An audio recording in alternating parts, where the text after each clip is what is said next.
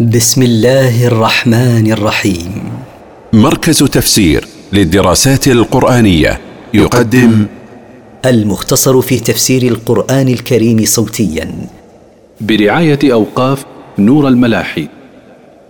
سورة التكاثر من مقاصد السورة. تذكير المتكاثرين واللاهين بالدنيا بالقبور والحساب. التفسير. ألهاكم التكاثر. شغلكم أيها الناس التفاخر بالأموال والأولاد عن طاعة الله. حتى زرتم المقابر. حتى متم ودخلتم قبوركم. كلا سوف تعلمون. ما كان لكم أن يشغلكم التفاخر بها عن طاعة الله سوف تعلمون عاقبة ذلك الانشغال. ثم كلا سوف تعلمون. ثم سوف تعلمون عاقبته.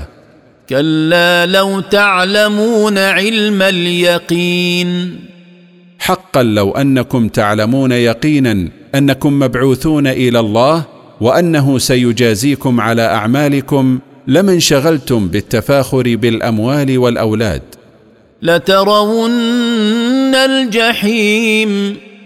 والله لتشاهدن النار يوم القيامة. ثم لترونها عين اليقين. ثم لتشاهدنها مشاهدة يقين لا شك فيه. ثم لتسألن يومئذ عن النعيم.